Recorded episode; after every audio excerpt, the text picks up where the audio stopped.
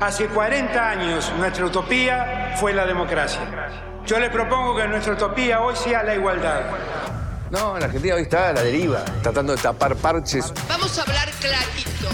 Hay proscripción. La grieta famosa, que es un invento de la política para generar odio y desde ahí conseguir más votos. Vas a meter preso a Videla. A todos los responsables. Estamos trabajando en armar una estrategia para enfrentar la izquierda a nivel internacional. La izquierda tiene que pelearle y la peleamos todos los días. Si vos le tenés bronca, le tenés que pelear, pelear o que tenés bronca, pero lástima a nadie. La moneda ya está en el aire. Empieza cara o seca en FM Concepto.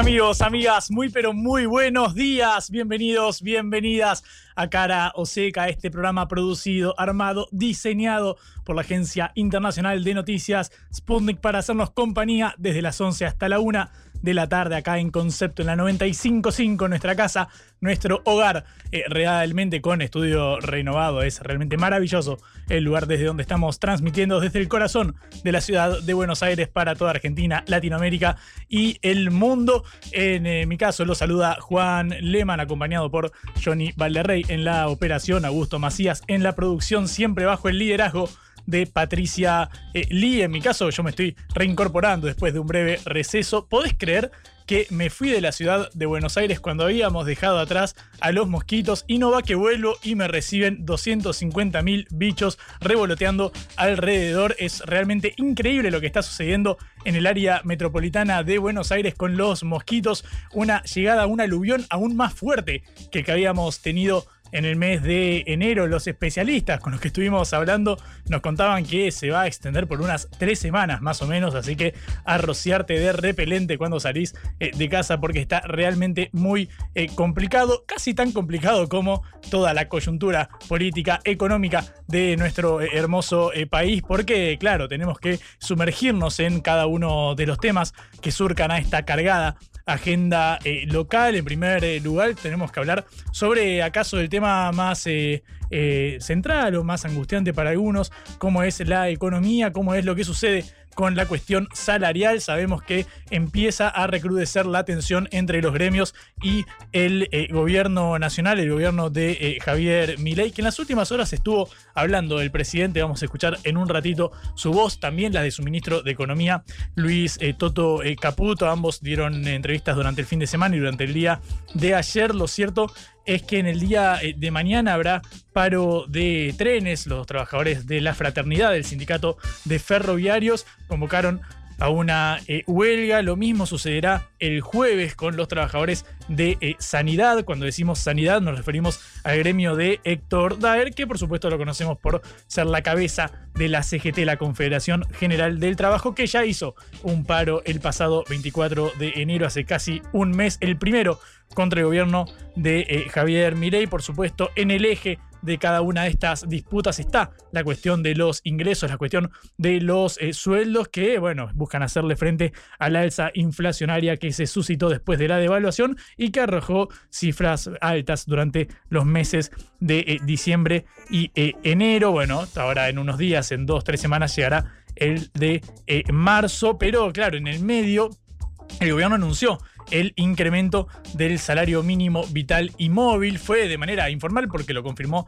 el ministro de Economía Luis eh, Caputo eh, ayer en una eh, entrevista televisiva. Pasará a 180 mil pesos en el mes de febrero. Estaba en 156 mil pesos desde fines del año pasado. Por supuesto, uno hace la cuenta rápidamente y nota que no llega al cerca del 50% de inflación acumulada si sumamos o conjugamos, mejor dicho, los indicadores de diciembre eh, y enero. Bueno, y para marzo será de 202 mil pesos el salario mínimo. Claro, si uno se fija en que la canasta eh, básica total, la línea de pobreza está en 600 mil pesos para un grupo familiar y el salario mínimo recién en marzo recién va a pasar a 202 eh, mil pesos. Bueno, nota esa retracción en esos ingresos. Es cierto, lo dice el gobierno, que el salario mínimo es un valor de referencia, no es el salario que se paga a la mayoría de los trabajadores en relación de dependencia, pero determina, por ejemplo, los montos de diversos programas eh, sociales. Bueno, obviamente el más emblemático acaso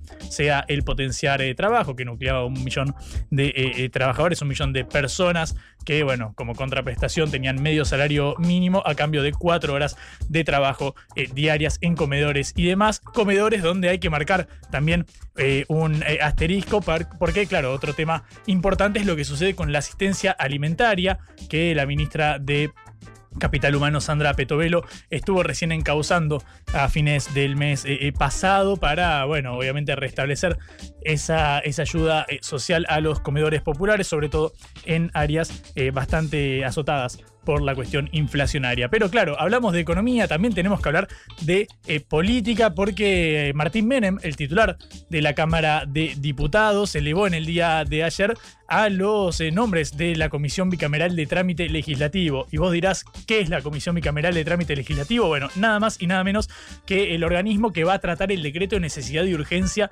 de Javier Milei. Claro, el decreto está vigente desde que lo promulgó, en verdad, nueve días después por una cuestión administrativa, pero desde diciembre está vigente el DNU y hasta ahora no se había conformado eh, la eh, comisión eh, bicameral, sí estaban los nombres del Senado, faltaban los de diputados para que, bueno, comience a tratarse legislativamente este decreto, que es la otra pata de la política desplegada por Javier Mirey. La primera era la fallada ley Omnibus, que, bueno, no encontró su cauce ahí en el Congreso. Bueno, en este eh, caso hay ruido también en torno a la conformación de esta comisión bicameral. Desde el peronismo, desde Unión por la Patria, reclaman que no se respetó el criterio de proporcionalidad. Vamos a hablar en un ratito con uno de los eh, referentes. Recordamos solo a modo de raconto que para que el DNU siga vigente es eh, necesario que tan solo una de las dos cámaras de eh, el visto bueno. Si una de las cámaras lo rechaza, no va esto a echar por tierra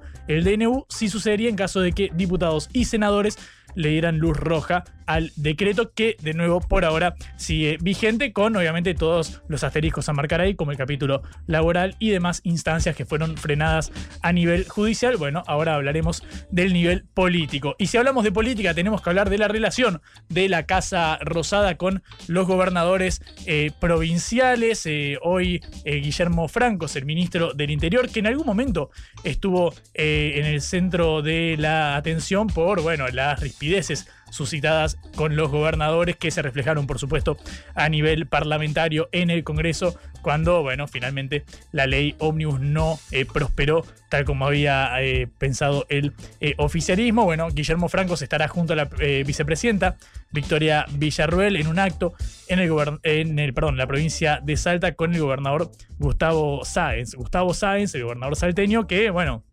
Obviamente fue uno de los que más críticas recibió por el voto de los diputados de esa provincia cuando se trató la ley Omnibus. Tenemos economía, tenemos política, pero por supuesto también tenemos acaso eh, un componente identitario de este programa que es el capítulo eh, internacional porque también está eh, tensándose la relación entre Brasil e Israel después de que Lula da Silva, el mandatario brasileño, remarcara un paralelismo histórico entre lo que está sucediendo en la franja de Gaza y el holocausto. Atención, bueno, el gobierno de Israel declaró a Lula persona no grata hasta que pida eh, disculpas, mientras que, bueno, desde el gobierno, desde Brasilia, eh, solicitaron eh, la presencia del embajador en Israel, Federico, Federico Meyer. Bueno, fue citado por el ministro de Relaciones Exteriores para rendir ahí una un estado de situación en torno a lo que sucede entre ambos países. Meyer fue llamado a consultas por el canciller brasileño, por Mauro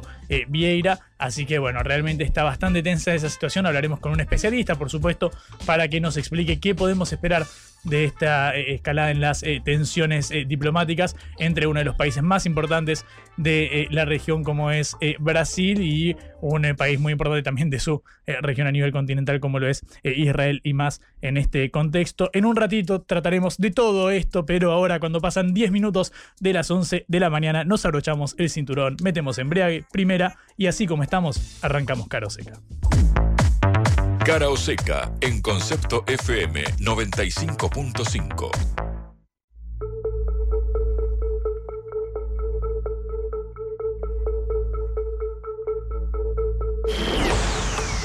como siempre, a esta eh, hora escuchamos lo que eh, dijo hace instantes nada más Manuel Adorni, el portavoz presidencial de su conferencia eh, de prensa que da de manera diaria desde la Casa Rosada. Escuchemos lo que dijo hace instantes Manuel Adorni. Bueno, en primer lugar, les quiero comunicar que se ha tomado la decisión de comenzar con las la evaluación para declarar la educación como servicio esencial. Por supuesto que los iremos manteniendo al tanto de los avances con respecto, con respecto a este tema. Por otro lado, eh, en relación a la proliferación de mosquitos y los casos de dengue registrados, comentarles que el Ministerio de Salud está en permanente coordinación con las provincias, especialmente con aquellas que están más afectadas por el dengue. Eh, nos, gusta, nos, gustaría hacer alguna aclaración con respecto a este tema. Eh, no, no, no queremos que se pierda de vista que gran parte de este problema se da por la responsabilidad que se tuvo en el fracaso en, las políticas de prevención que, que, se han hecho, que se han realizado eh, durante el año pasado, eh, que no, bueno, e, este, esta tarea de prevención y de, difusión de lo que es el dengue y de cómo prevenirse eh, no estuvieron bien implementadas se jactaban muchos de haber tenido como logro el que salud sea ministerio. Recordarán ustedes aquella, aquel famoso cántico de tenemos ministerio, sin embargo, en la gestión evidentemente eh, el ministerio brillaba por su ausencia. Eh, sabemos que más allá de los factores climáticos, los mosquitos tienen un ciclo eh, y las acciones para evitar los criaderos deben darse con anterioridad a, en este caso, el problema que estamos transitando con respecto al dengue en este momento. Eh, en otro orden de cosas, el día de ayer el presidente tuvo un fructífero viaje a la provincia de Corrientes, donde visitó el Club de la Libertad en, virtud, con, en virtud, de haber sido el aniversario de la institución. Allí fue recibido por el gobernador Gustavo Valdés.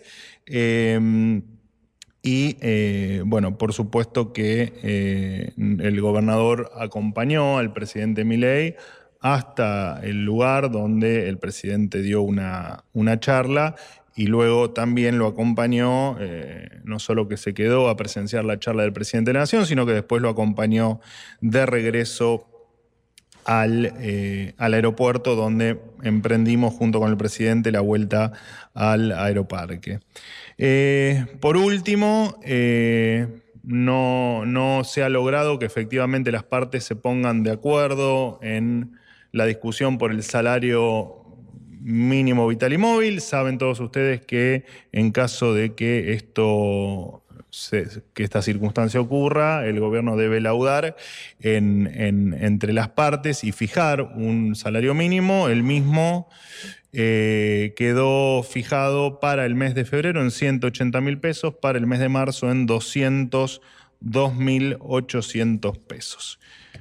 Eh, hasta aquí lo mío. Escucho las preguntas que tengan para Bien, realizar. la palabra de Manuel Adorni, el portavoz eh, presidencial desde la Casa eh, Rosada. Claro, remarcando quizás lo último como lo más importante en materia de la agenda informativa, que es el salario mínimo que se eleva ahora a 180 mil pesos en febrero y a 202 mil en marzo. Para quienes nos escuchan del exterior, ahora que el dólar blue está congelado, esto equivaldría más o menos a unos 170 dólares ahora para el mes de febrero y a unos 190 aproximadamente para el mes eh, de marzo a tipo de cambio paralelo, para que tengan referencia de los valores que estamos manejando en este eh, contexto. Un dólar paralelo que hay que decirlo viene eh, bastante estable de hace varios meses con, claro, toda la inflación que está corriendo por encima de él. Bueno, en un ratito vamos a hablar de esto también, pero ahora tenemos en línea una entrevista que tengo mucho interés en compartir con ustedes. Tenemos en línea en comunicación a Omar Maturano, que es secretario general del sindicato de la fraternidad, es decir, de los conductores de eh, ferrocarriles, y tiene la gentileza de atendernos. Omar, eh, buen día, ¿cómo estás? Juan Leman te saluda en Caroseca. Buen día, ¿cómo andan ustedes? Muy bien, gracias por atendernos. Bueno, eh, Omar, han convocado para el día de mañana eh, un eh, paro en la fraternidad. Quiero preguntarte por las razones y las implicancias de esta medida de fuerza. Sí, la semana pasada convocamos a una medida de protesta o de ayer directa de 24 horas. Este es un paro a nivel nacional que se refiere a todos los trenes de carga de pasajeros del país. Únicamente van a funcionar los trenes que ya tienen vendido su pasaje hace dos o tres meses, que son a Mar del Plata, eh, a Córdoba, a Rosario y a Tucumán. Esos trenes van a funcionar debido a que la gente ya hizo 3, 4, cola, 3, 4 horas de cola y bueno, ya pagaron su pasaje y hoy seguramente le van a querían devolver el dinero para que vayan a sacar en colectivo, que seguramente eh, el pasaje le iba a salir cuatro o cinco veces mayor. Mm. Así que bueno, por eso decidimos, para no perjudicar a la gente que por ahí tiene un viaje de urgencia o de vacaciones, que también son trabajadores como nosotros, de esos trenes van a funcionar. Mm. Em, eh, Omar, con respecto a bueno la disputa salarial que se libra en este caso a nivel de cada uno de, los gremios, ¿cómo están eh, ustedes, cómo está la fraternidad en base a bueno la búsqueda de esta recomposición del poder adquisitivo?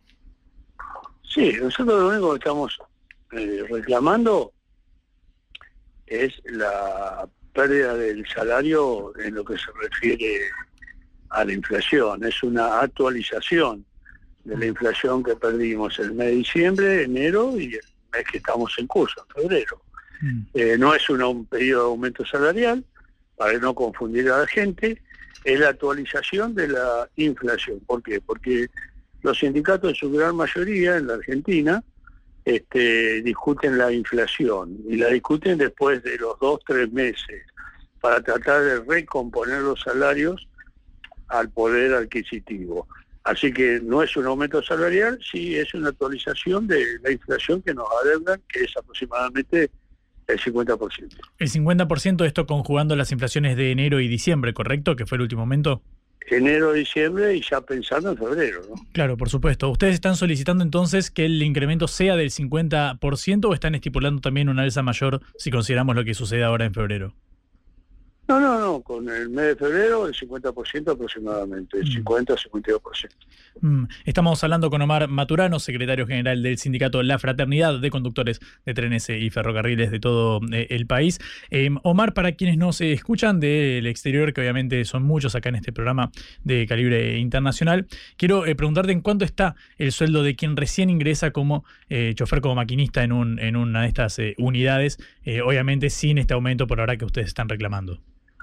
Bueno, un aspirante que decimos nosotros aproximadamente está cobrando de bolsillo 490 mil pesos. Un ayudante conductor que ya tiene empezó la carrera eh, está cobrando aproximadamente 700, 800 mil pesos. Mm. Eh, con años ya de antigüedad, y un conductor de primera que se le llama después de haber estudiado los dos cursos y haber vendido, aproximadamente está cobrando 900 mil pesos de bolsillo. Mm, es decir, es decir, quien recién arranca cobra algo menos de 500 mil pesos, después esto salta... 490 aproximadamente. Mm, es decir, por debajo de la línea de, pobreza para una familia que es de 600 mil pesos. Mm. Así es, así es. ¿Cómo ha evolucionado en este caso los ingresos de ustedes durante el año, durante el año pasado? Porque uno de los lineamientos centrales de la respuesta del gobierno es, bueno, ahora empiezan a convocar a medidas de fuerza mientras estuvieron callados los últimos cuatro años mientras gobernaba el peronismo. ¿Qué respondés vos, Omar? No, no, sí, para, para aclararle un poco también al gobierno, ¿no? Y aclarar a la opinión pública, nosotros a Alberto Fernández le hicimos cuatro paros. Mm. Y el último paro fue en el mes de octubre, cuando la economía la manejaba Sergio Massa, le hicimos un paro por los jubilados eh, por todos los jubilados, no solamente por los jubilados ferroviarios. que después terminamos levantando el paro a la una en la tarde. Mm. Así que nosotros le hicimos paro a todos los gobiernos, ya sea a todos los gobiernos democráticos y a los gobiernos de facto le hicimos paro a todos. La fraternidad. ¿eh? Yo no estoy hablando por otro sindicato, estoy hablando por el mío. Mm. Así que bueno, no sé, lo- la gente la gente lo conoce y muchos eh, sindicalistas también lo conocen. Nosotros le hicimos paro a todos los gobiernos, así que no en esa no yo no estoy de no haberle hecho paro a nadie. Mm. Em, Omar, ¿cómo estás viendo el rol del, del sindicalismo? Bueno, tuvo un acto fuerte hace casi un mes, el 24 de enero, con el primer paro general al gobierno de, Javier Milei. En las últimas horas, voces importantes de la eh, CGT de todo el espectro sindical realmente han bueno, deslizado la posibilidad de que eh, vuelva a eh, darse una, una medida de este tipo. ¿Cómo estás viendo ese capítulo vos? No, bueno, yo creo que la CGT se tiene que poner a la cabeza de los conflictos sectoriales, porque porque si deja correr los conflictos sectoriales, después esto se va a anarquizar. Y una vez que esté anarquizado, no van a conducir más el conflicto. Y bueno, la CGT tiene que conducir el conflicto no solamente de los trabajadores, sino que la propia sociedad le está pidiendo a la CGT que sea protagonista, que sea una oposición a este ajuste. Así que, porque si no, ¿cómo vamos a terminar? Sin clase media, que nos costó tanto conseguirla, eh, solamente va a haber el 20% de ricos y el 80% de pobres, y no queremos volver a 1943. Mm. Eh, y en ese marco, ¿cómo estás viendo el rol que está desempeñando la, la CGT de, de hecho, digamos, más allá de lo que se espere de, de ella? Bueno, son estrategias que buscan los compañeros que la conducen, ¿no? Y bueno, tenemos que respetar la estrategia y cuando no la respetemos, saldremos a decir o opinaremos dentro de nuestra casa qué es lo que pensamos, como lo hicimos toda la vida. Mm. Em, Omar, si no me equivoco, vos estás hace unos eh, 28, 29 años al frente de la fraternidad, ¿puede ser? Me corregirás. Sí, Eh, aproximadamente del año 94 hasta la fecha. Quiero preguntarte justamente para hacer este, este paralelismo, porque hay quienes comparan esta situación con el eh, 2001, con la crisis del 2001, primero por la idea de que se vayan todos, que es la que llevó a Milei a triunfar, obviamente luego por el capítulo social, ahora con la pobreza que según la Universidad Católica Argentina asciende al 57%. ¿Qué de paralelismo, qué diferencia estás viendo entre aquella experiencia del cataclismo del 2001 y lo que estamos viendo ahora, al menos en los sindicatos? Bueno, no queremos, no queremos que vuelva el 2001, ¿no? Ojalá no vuelva el 2001 ni todo lo que pasó en el 2001. Tampoco queremos que vuelva los años 90. Pero bueno.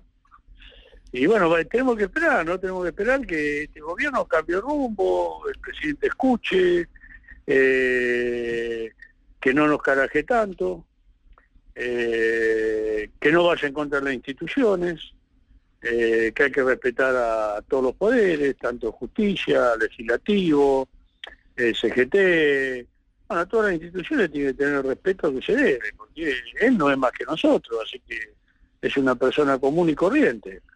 Y bueno, si está tomando, no sé, qué sé yo, está mal medicado, bueno, que vaya a otro médico y se medique bien. ¿Y cómo estás viendo el diálogo con el gobierno? ¿Has tenido contacto con Petovelo o alguien a cargo de las relaciones con los No. sindicatos? No, no estuvimos con nadie, nadie nos convocó. Ayer tuve una reunión, pero tuvimos una reunión con personas o señores funcionarios que, que no tienen que no tienen poder de mando ni te pueden decir, bueno, vamos a acordar esto o no acordar esto. ¿no? Así que no, no, no sabemos, no conocemos al ministro de Trabajo, al secretario de Trabajo, no conocemos al secretario de Transporte, no conocemos al que está a cargo de la infraestructura, hoy no sabemos a quién dependemos, los ferrocarriles o el transporte, si depende a Caputo, depende, no sé, a un, a un señor que lo nombraron ahí de infraestructura, verdaderamente no, no, no sabemos nada. Mm. Omar, muchísimas gracias por este ratito, te agradezco por estos minutos, te mando un saludo y estamos en contacto. Igualmente, abrazo grande. Era Omar Maturano, secretario general del sindicato de la fraternidad, del sindicato que nuclea a choferes, maquinistas, choferes de, trenes de todo el país, que mañana tendrá eh, un paro en busca de la recomposición salarial tras los últimos, las últimas actualizaciones que fueron en diciembre, claro, con una inflación acumulada que desde entonces supera el 50%. Quédate, que queda mucho más de Caro Seca. Cara o seca.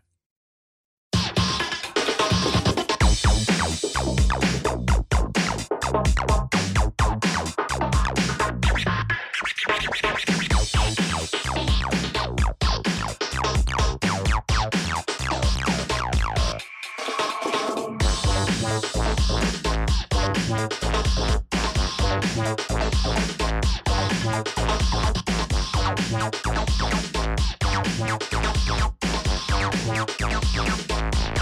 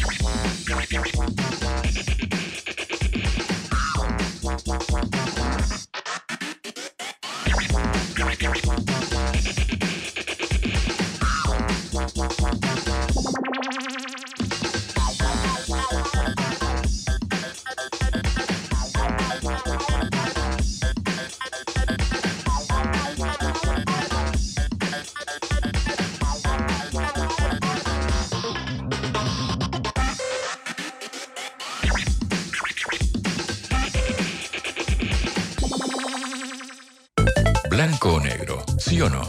¿A favor o en contra? Sputnik para la pelota para reflexionar.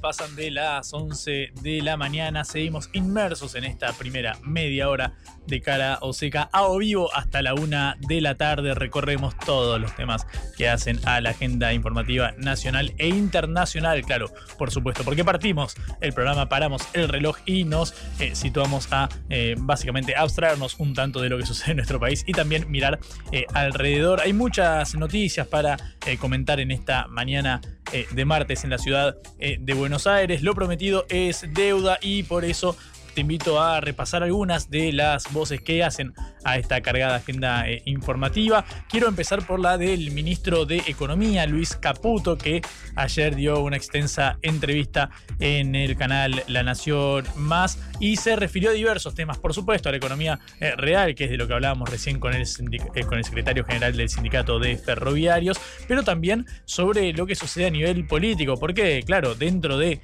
la mega ley Omnius que había enviado al Parlamento, la Casa Rosada, bueno, había comprendido ahí un capítulo fiscal, un paquete fiscal central que, bueno, fue dado de baja incluso antes de que se tratara en el eh, recinto el proyecto para básicamente intentar motorizar una aprobación que finalmente no llegaría. ¿Y qué dijo Caputo? Bueno, que va a proponer el gobierno nacional a los distintos mandatarios provinciales que se llegue a un acuerdo fiscal a cambio de que se vuelva a tratar y de que se apruebe la eh, ley Omnibus. Es decir, la ley a cambio de un paquete fiscal. Escucha. No, no lo descarto. ¿Sería auspicioso para el gobierno? Seguro, sería auspicioso para, para, el país. Para el país. Hago de vuelta la, diferencia. El gobierno no lo necesita. Pero desde, el punto de vista, desde el punto de vista fiscal no lo necesitamos. Desde el punto de vista estructural como país lo necesitamos todos. Sería clave que los legisladores lo entiendan, porque es un cambio de país. Entonces nosotros lo, que decimos es, estamos dispuestos a tratar la ley y el paquete fiscal. Ahora, primero tratemos la ley como habíamos quedado y después analizamos el paquete fiscal.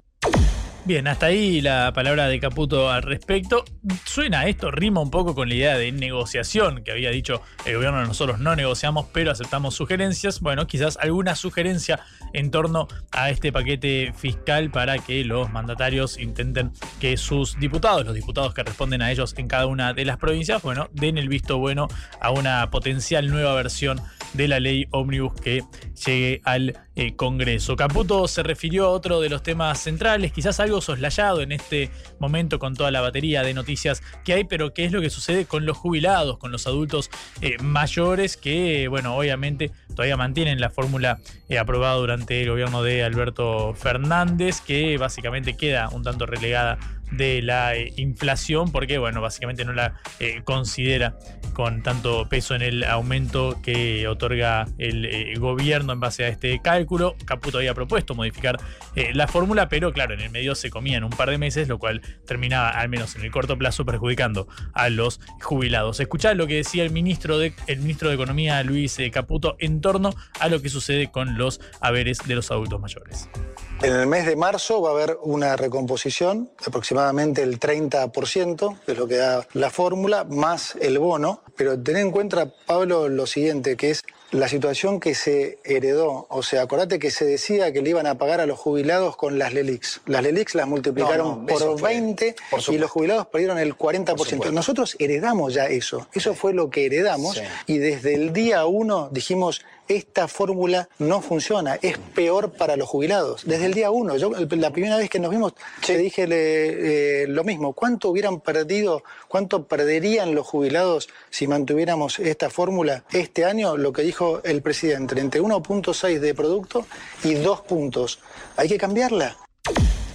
Hay que cambiar la fórmula de movilidad jubilatoria, dice eh, Caputo. Bueno, obviamente esto ya ha quedado de lado, al menos en el trámite parlamentario, pero claro, si hablamos de la relación con las provincias, como comentábamos eh, recién, sin lugar eh, a dudas hay que hablar sobre el conflicto eh, docente, el conflicto salarial, otro de los tantos que hacen esta agenda informativa, porque claro, ya suena el tic-tac del reloj para el inicio de las clases, todo indica que eh, se augura una compleja eh, relación ahí entre el sindicalismo y el Estado. Bueno, dice Luis Caputo que son las provincias las que deben pagarles el sueldo a los maestros que no vengan a golpear las puertas del Palacio de Hacienda de la Casa Rosada, porque cada uno de estos puestos depende de las administraciones locales. Escucha cómo lo expresaba el ministro de Economía. El fondo de, in- de incentivo docente caducó. más. Claro, primero caducó. No se va a transferir más y tiene una lógica atrás, que es, no hay docentes nacionales. No. Los docentes son provinciales.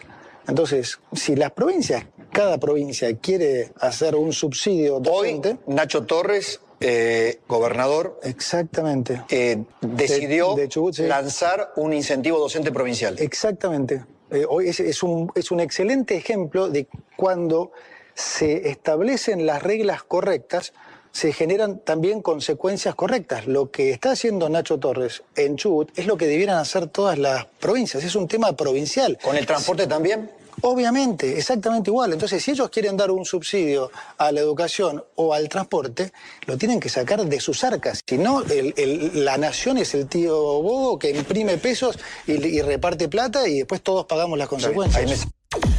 Seguramente en los próximos días nos aboquemos de lleno a esto que sucede con los eh, docentes. Saben ustedes entender, sabrán entender que con tantos temas en la agenda informativa, destilarlos uno a uno en apenas dos horas suele resultar un tanto complejo. Recién el ministro de Economía mencionaba la palabra eh, subsidios y claro, si hablamos de subsidios hay que hablar también del eh, transporte, más allá de los servicios de energía que cada uno de nosotros recibe en sus hogares, porque las cámaras empresarias de transporte acá del área metropolitana de eh, Buenos Aires informaron que no van a pagar en el día de hoy la suma fija de 140 mil pesos, que es lo que el monto acordado en paritarias con el sindicato de tranviarios automotor, la UTA, la Unión de Tranviarios eh, Automotor, lo que dicen desde las cámaras empresarias es que no pueden cumplir con este pago por la falta de fondos girados desde el gobierno nacional, bueno, eh, adelantaron que creen que para antes del fin de semana van a poder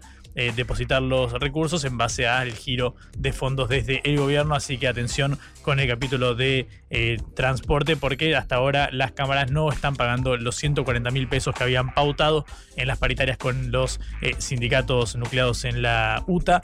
Bueno, por supuesto, la semana pasada, algo que ya habíamos contado, las cámaras habían enviado un documento a Caputo, cuya voz escuchamos recién, exigiendo que se actualice la estructura de costos para no tener que reducir la frecuencia del servicio. Yo no sé si lo habrán notado, pero a veces, sobre todo eh, a la noche, se nota una menor frecuencia de colectivos en el área metropolitana. Al menos así lo experimenté y con los conocidos con los que hablé veremos si esto logra encauzarse en caso de que bueno, se restablezca un mayor eh, diálogo, un mejor diálogo tanto entre el sindicato y la Cámara como entre las cámaras y la nación en el marco, por supuesto, todo de la quita eh, de subsidios y del aumento del boleto de transporte que seguramente en un ratito estaremos comentando y destilando, porque por supuesto forma parte, eh, parte del paquete de aumentos a caballo de la eh, inflación. Pasan 36 minutos de las 11 de la mañana y así seguimos en Caroseca.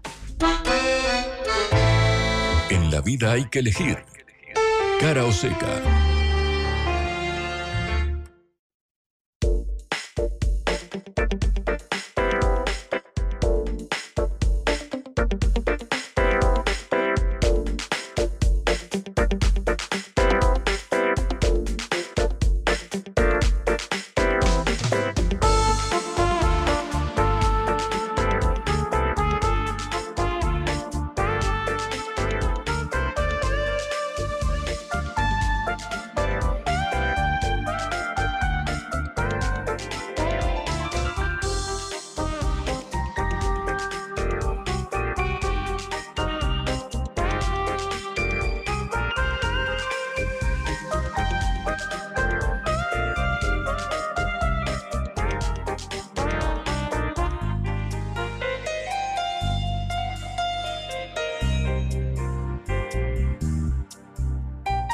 Pasan 37 minutos de las 11 de la mañana. Hay 27 grados acá en la ciudad de Buenos Aires se augura una máxima cerca de los 30 grados. Claro, lo que me preocupa en este momento, si estás viviendo acá en la ciudad de la furia, quizás no sea tanto la temperatura como los mosquitos que están llegando y eh, de a eh, miles es tremendo. Hay que salir con repelente, ponérselo cada 20 minutos, media hora, una hora, si podés, casi como si fuera el protector solar en pleno eh, verano. Así que bueno, hay que prestar atención a esto. En un ratito vamos a meternos de lleno con lo que sucede con esta invasión de mosquitos que incluso es algo más fuerte que la del mes de eh, enero, el mes eh, pasado. También es muy fuerte lo que está sucediendo con el precio de la carne y con el consumo de eh, la carne. En este caso cayó cerca de un 6% en enero por la fuerte suba en los precios. Recordamos que el 2022 había sido uno de los meses de menor consumo de carne de la historia reciente del país. Ahora, en este caso, cae un 6% eh, en enero eh, el consumo de carne. Claro, es un producto que subió más del 360% en su precio eh, en los últimos 12 meses, así que ahí tenés la explicación de lo que está sucediendo. Bueno, sobre estos temas queremos hablar con Miguel Schiariti, que es presidente de la Cámara de Industria y el Comercio de Carnes y Derivados de la República Argentina. Miguel, ¿cómo estás? Buen día, Juan Leman te saluda en Caroseca. ¿Qué tal? Buen día, ¿cómo estás vos? Muy bien. Eh, Miguel, quiero preguntarte en primer lugar qué estás notando en materia de eh, consumo, porque, bueno, obviamente entendemos que forma parte del cuadro de, recesión que viene con esta, con esta inflación, pero quiero preguntarte tu visión, tu experiencia ahí desde las carnicerías.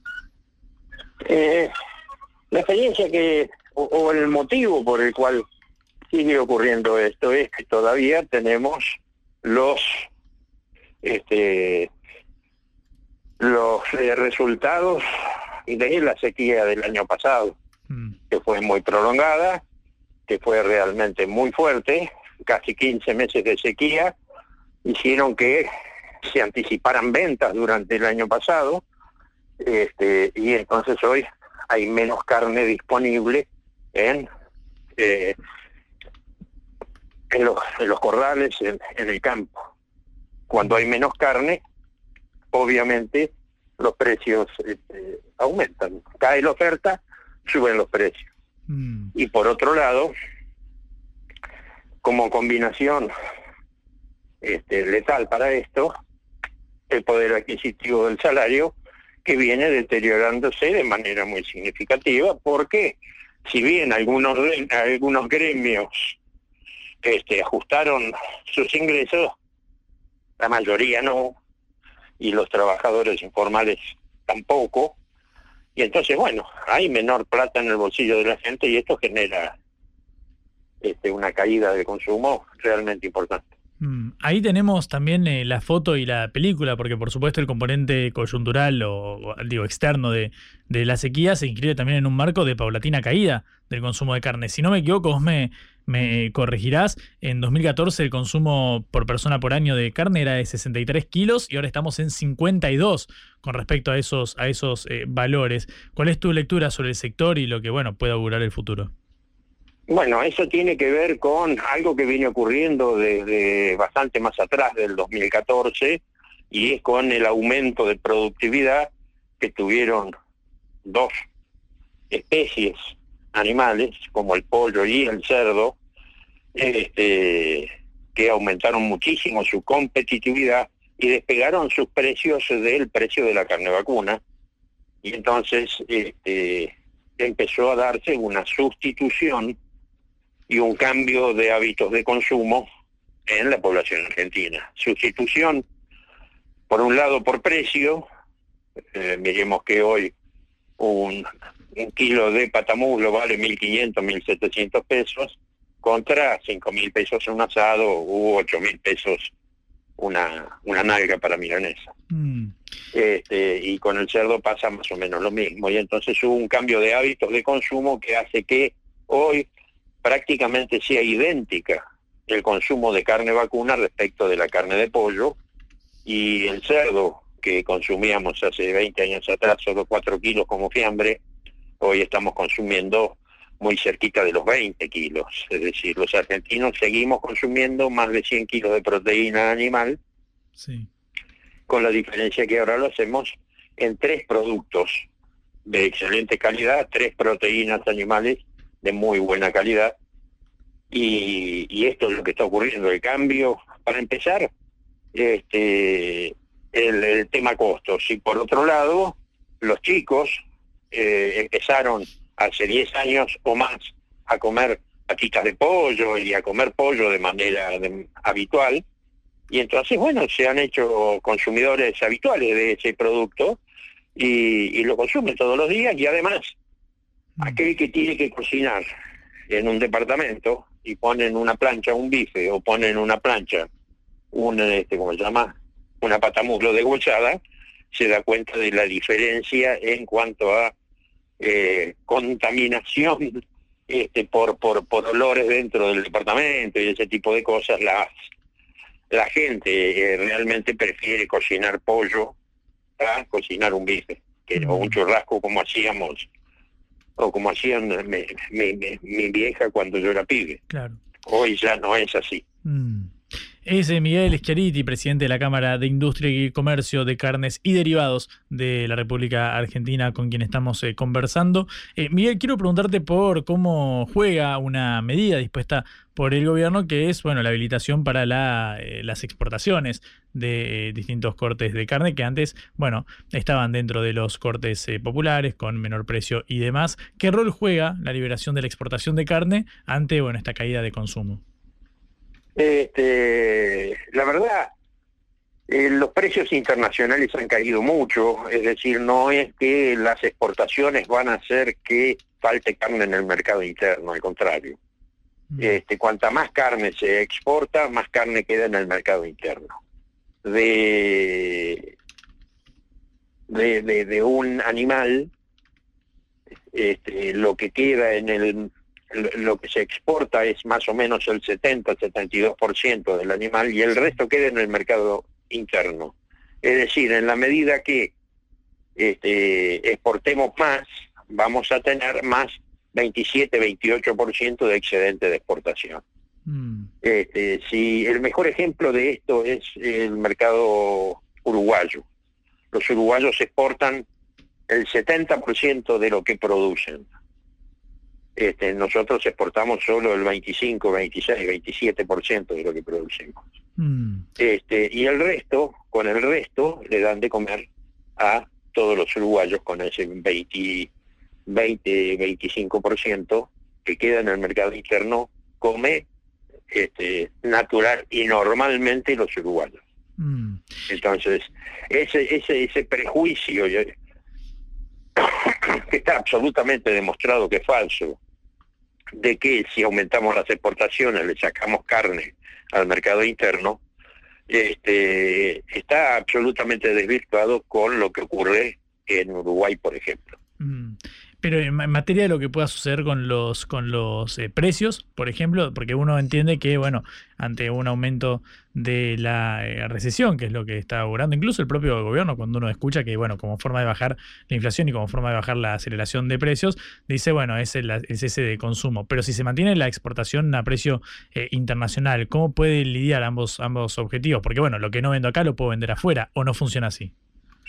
En realidad, habitualmente funciona así. En este momento, los precios internacionales han caído más del 30% el año pasado.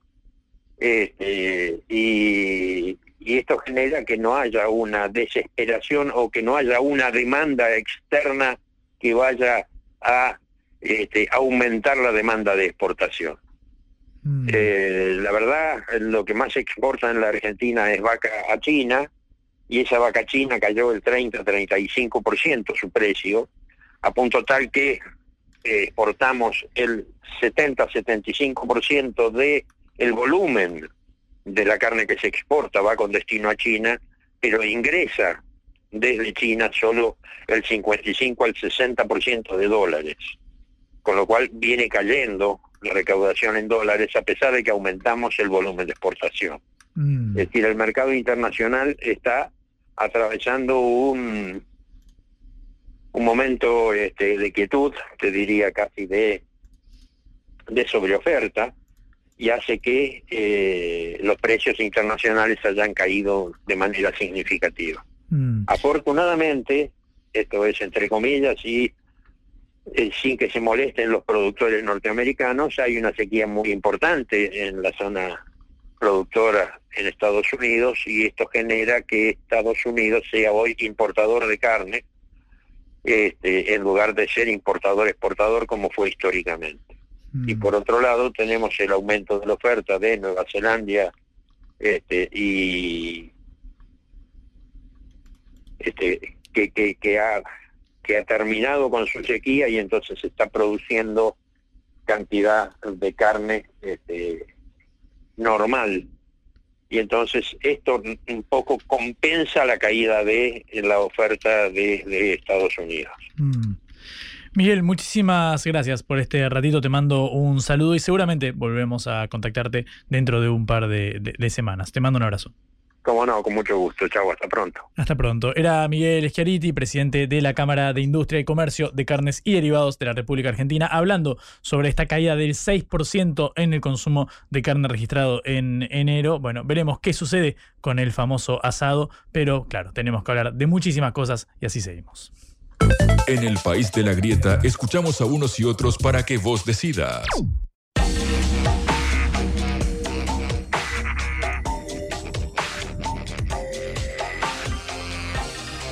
La última vez que hablamos con Mariana Maglianese había sido cuando tuvimos este aluvión de mosquitos eh, a inicios de enero, al menos en la región céntrica del país, si no me equivoco. Obviamente acá lo vimos en el área metropolitana de Buenos Aires y decidimos volver a hablar con ella porque es licenciada en saneamiento ambiental, especialista en mosquitos y realmente muy pedagógica para explicarnos a quienes no entendemos mucho más allá de que tenemos que ponernos repelente porque claro, salís de casa y ya tenés 20, 30, 50 mosquitos alrededor revoloteando por ahí y no sabemos cuánto va a durar, o al menos no lo sabemos nosotros desde el estudio. Mariana, ¿cómo estás? Buenos días. Juan Le te saluda en Caro Seca. Hola Juan, ¿cómo andas? Buen día a vos y para toda la audiencia. Saludo grande. Muchas gracias por, por atendernos. Eh, Mariana, estamos viendo un aluvión de, mosquitos tremendo, acá al menos en el área metropolitana de, Buenos Aires. Hay quienes dicen que incluso es eh, más intenso que el que tuvimos eh, hace algo más de, de un mes. ¿Qué está sucediendo? Mira, primero agradezco que tengas memoria, porque en realidad algunos medios lo toman como que por primera vez en Buenos Aires. Y en realidad estás eh, asociado a lo que pasó en enero y ahora lo que pasa, lo que pasó hace 10 días en, en Buenos Aires. Grandes lluvias, extraordinarias lluvias, ¿no es así? No han tenido unas lluvias eh, tremendas que, que han sido por ir por fuera de lo normal, con volúmenes mayores de agua. Eh, los mosquitos se crían en el agua, tanto el huevo como la larva y la pupa, que son los estadios previos a, transformarse en un estado adulto, necesitan el recurso agua. En tanto y en cuanto las lluvias sean extraordinarias, hay niveles más altos de agua. ¿Qué quiere decir niveles más altos de agua? Que si llueve 30 a 40 milímetros y en tres días las zanjas, charcas, cunetas, lugares de bajío, ese agua se evapora. Entonces no le da tiempo a los mosquitos a, generar el ciclo que en ocho días necesitan para que pone el huevo a salir el adulto, ¿sí? Entonces esa cantidad de agua que está por arriba de lo normal hace que tengan el recurso durante varios días y cada eh, más o menos tres días está colocando una hembra de mosquito entre 150 y 200 huevos, ¿sí? Eso a la semana siguiente vamos a tener lo que se está pasando ahora. Lluvias anteriores, causa agua, consecuencia mosquitos. Mm. ¿Y cu- ¿Cuánto tiempo debería prolongarse al menos en esta, esta oleada, si podemos llamarlo así vulgarmente? Eh, ¿Cuándo debería más o menos cesar esta curva? Y lo que pasa es que va a estar justamente supeditado a lo que siga pasando con el régimen de lluvias, ¿sí? Es decir, si nosotros pensamos de que en la semana tienen dos lluvias más abundantes, torrenciales, ese recurso agua que hay sigue reponiéndose, ¿sí? En la medida en que ese recurso agua no se evapore, no termine evacuándose y con- la situación podría continuar. Se supone que aquellas lluvias fueron medio extraordinarias y que la- el calor que está haciendo hace que, que, esta, que este agua no dure más de unos días más, pero los mosquitos que nacieron, las hembras viven un mes, los machos viven siete días. Va a haber una disminución de las poblaciones a partir de estos machos que, van a ir muriendo, y pero los que pican son las hembras. Así que paciencia, eh, de a poco, paulatinamente, 15, 20 días va a ir, eh, es paulatina, ¿sí? de un día al otro, de una semana a la otra va a ir bajando la densidad de mosquitos. Pero insisto, lluvias torrenciales abundantes nuevamente ponen en condiciones para que después de una semana se vuelvan a dar eh, nacimiento de grandes cantidades.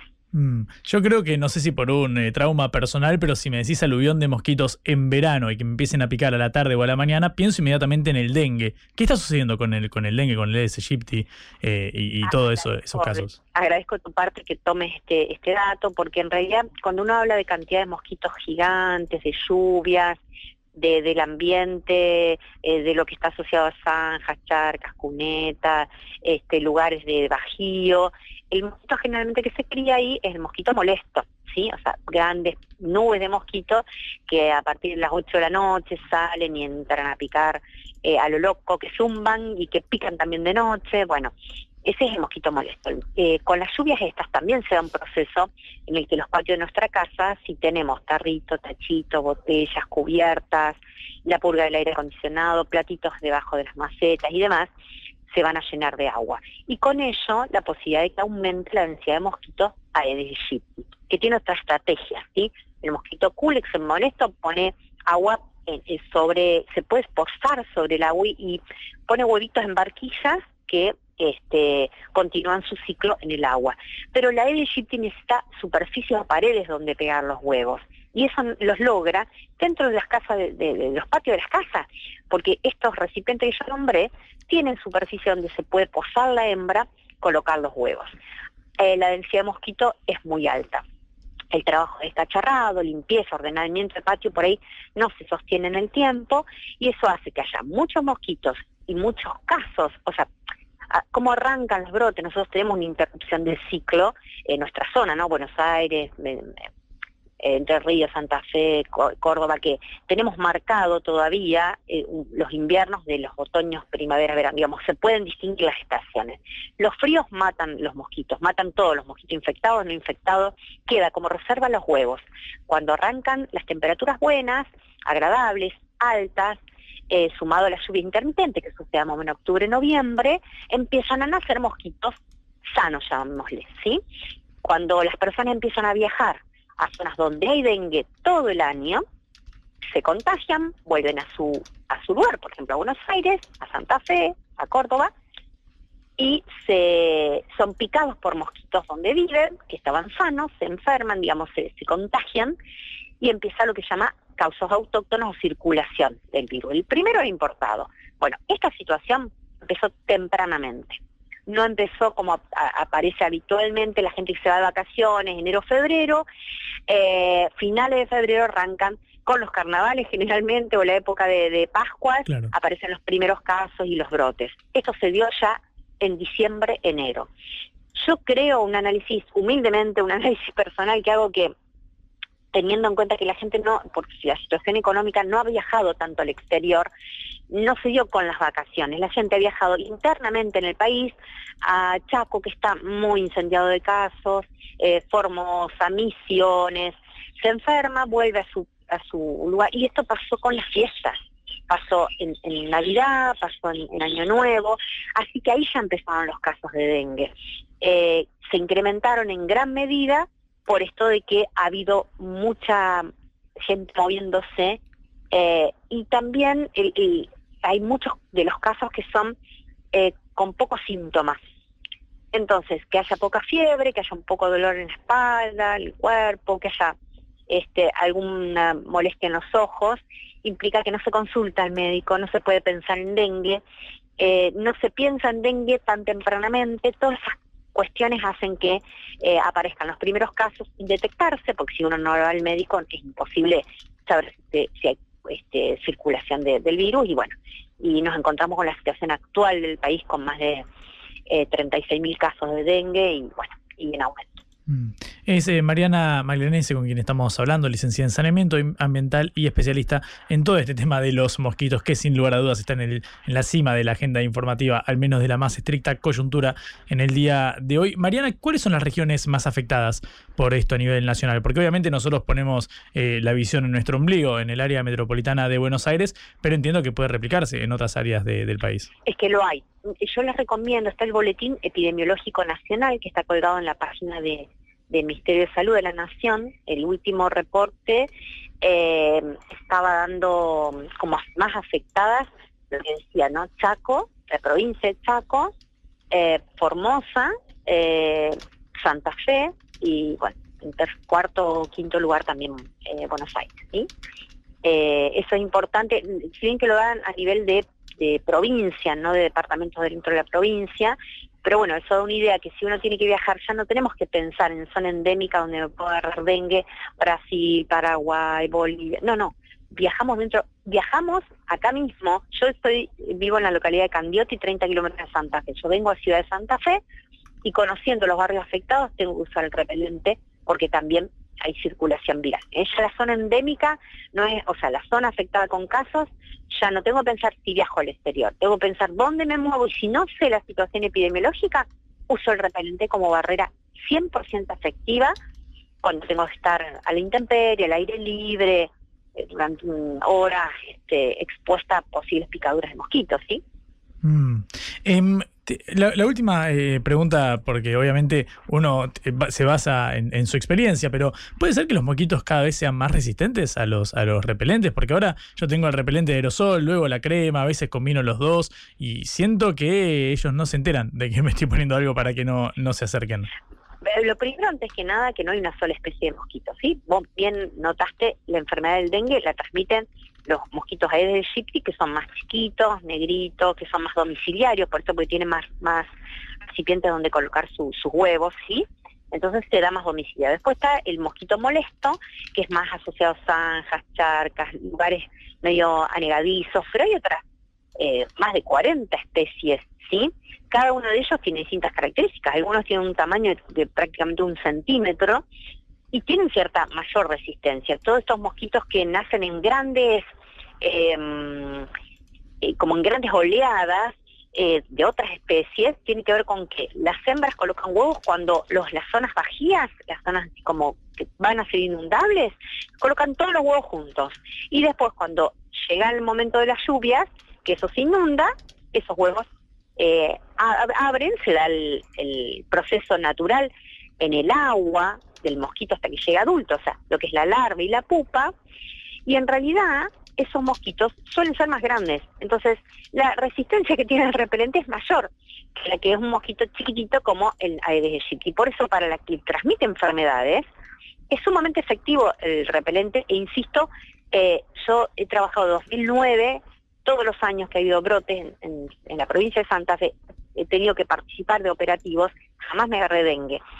Perdón que me, me autorreferencia, pero tiene que ver con esto de esta barrera efectiva que es el repelente, el dietiluramida, el 25% es lo que la prescripción que necesitamos, em, eh, el tipo de repelente que necesitamos usar quienes estamos expuestos en lugares donde hay circulación de virus, ¿sí?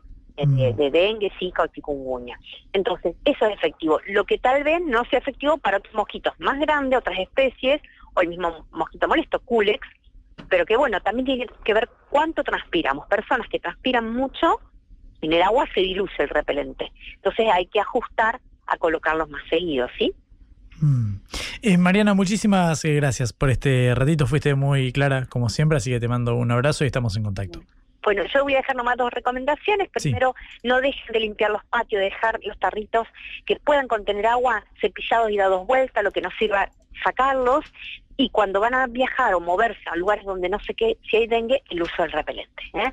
Excelente. Tomamos nota entonces y esperamos no tener que volver a hablar de esto, al menos por un par de, meses después de que termine este aluvión. Creo que tenemos muy largo hasta que no cambie las condiciones ambientales con, con dengue. Mm, no, no, le echemos la culpa al mosquito entonces. Mariana, muchísimas, muchísimas gracias. Gracias a ustedes. Te mando un abrazo. Era Mariana Maglianese, licenciada en saneamiento ambiental, especialista en mosquitos, hablando sobre esta invasión, este aluvión de eh, insectos que estamos registrando en distintas partes del país. Y así te lo contamos en Caro Seca.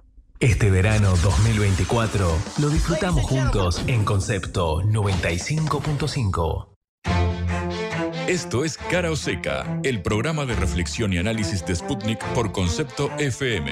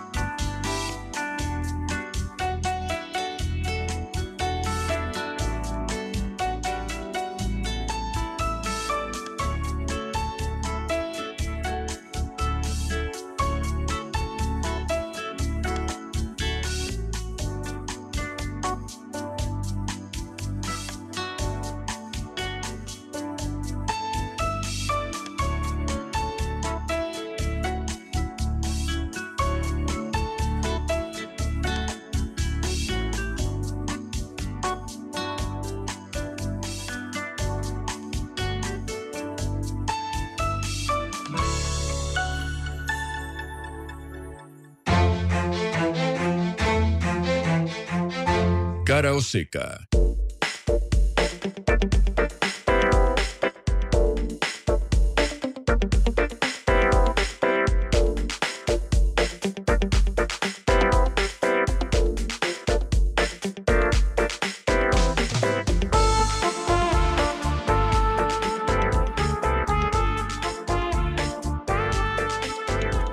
Seis minutos pasan del mediodía, segunda y última hora de cara o seca. Vamos a volver a escuchar algunas de las voces más trascendentales de esta eh, agenda eh, informativa. En este caso tenemos que escuchar la voz de un eh, peronista del interior como es Martín Yarlora, el gobernador de la provincia de Córdoba, que en los últimos días, el domingo, dio una entrevista en Radio 10 y se refirió a las distintas medidas que está esgrimiendo el gobierno nacional, como por ejemplo la de la quita eh, al subsidio al transporte. Lo tildó de un equívoco por parte del gobierno, de un error criticando esta disposición en manos del Ministerio de Economía de Luis Caputo, cuya voz escuchábamos hace instantes. Mirá lo que, lo que decía el domingo Yarlora respecto a la quita en el subsidio de transporte. Claramente, eh, bueno, es una... Para mí, a ver, en este momento haber sacado los subsidios de transporte es un error garrafal porque es un momento donde, bueno, habrán visto los índices de pobreza cómo han subido en estos últimos meses ya. Y, y la posibilidad de acercarse a los servicios de salud, de educación, de poder salir a buscar trabajo, principalmente en las ciudades más grandes, ¿no? Es a través del acceso al transporte público. Eh, no tener transporte público es directamente no poder estudiar, no poder ir a la escuela, no poder ir a un hospital, no poder buscar trabajo. Y nosotros veníamos hace tiempo, yo fui intendente antes, eh, denunciando esta situación de que eh, la mayoría de los subsidios se repartían en el AMBA y casi nada llegaba al interior. Ahora, más allá de eso, con lo poco que llegaba, poniendo subsidios del intendente y poniendo subsidios la gobernación, se equiparaba o, bueno, teníamos un transporte cuatro o cinco veces más caro, pero bueno, de esa manera iban funcionando. Esto no se había visto nunca porque, bueno, ahora quedan los subsidios en el AMBA y cero para todo el interior. Bien, así lo expresaba el gobernador eh, de la provincia mediterránea, que calificó de terrible al eh, ajuste en las cuentas públicas para las eh, provincias. Un claro mensaje a la Casa Rosada. Fíjate lo que decía Yarlora el domingo en esta misma entrevista.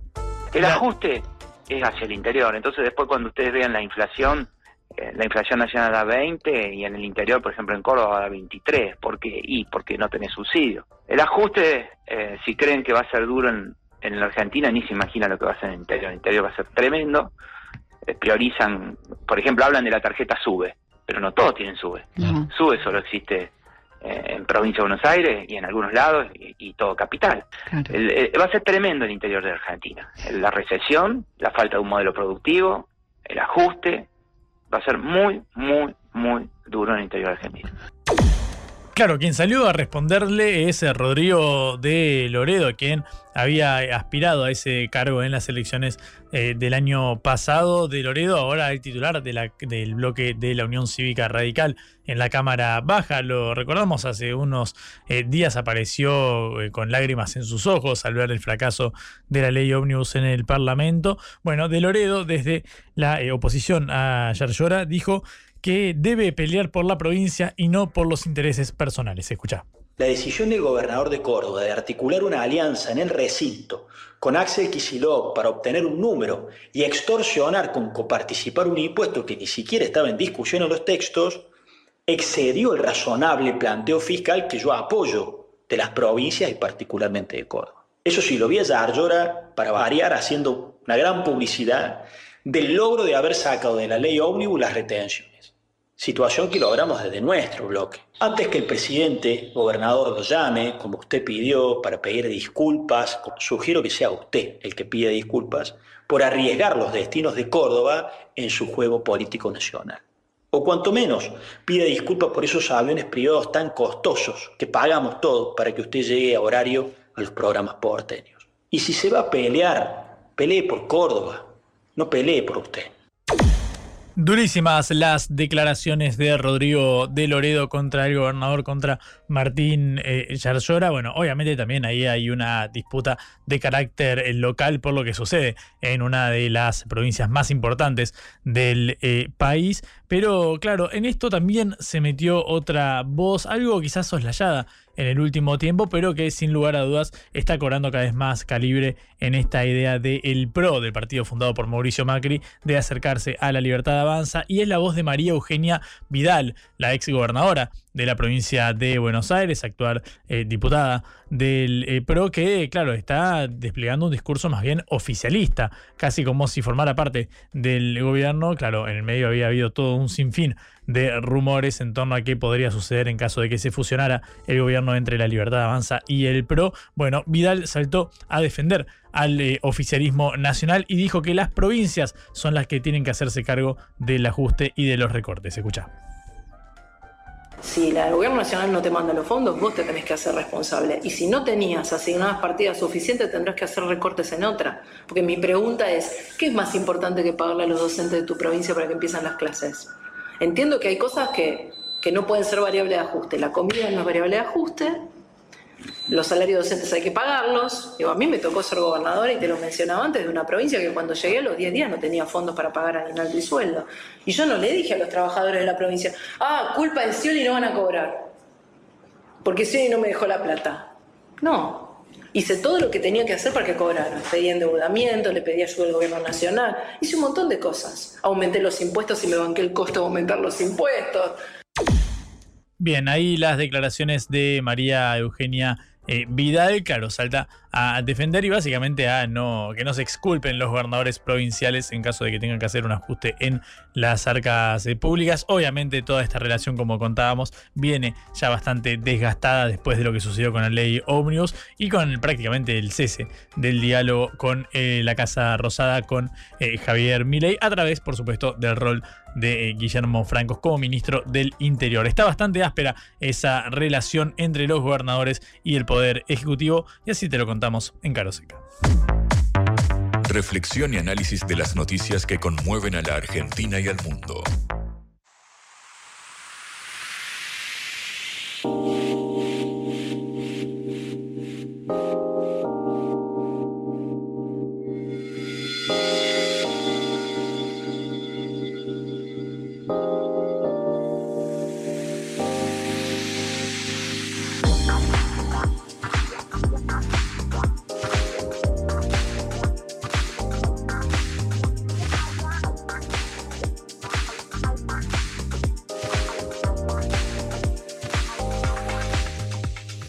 Minutos pasan del mediodía, como siempre nos abocamos al capítulo internacional que siempre tratamos en este eh, programa. Sin lugar a dudas, uno de los temas de mayor eh, calibre que obviamente está recrudeciéndose en estas últimas horas es la tensión entre eh, Brasil y el país de Israel después de que bueno, el mandatario desde Brasilia, Luis Ignacio Lula da Silva, remarcara durante el fin de semana una suerte de paralelismo entre lo que está sucediendo en la franja de gas en manos del ejército israelí y el holocausto, nada más eh, y nada menos. Bueno, el gobierno de Netanyahu declaró a Lula como persona no grata hasta que se retracte, hasta que pida eh, disculpas y el embajador de Brasil en eh, Israel, Federico eh, Meyer, fue llamado a consultas por el canciller de Lula eh, da Silva, con lo cual imaginamos que todos estos actos de corte más bien simbólico, bueno, no hacen más que profundizar esta atención sobre esto. Queremos hablar con un especialista como lo es Darío Piñotti, periodista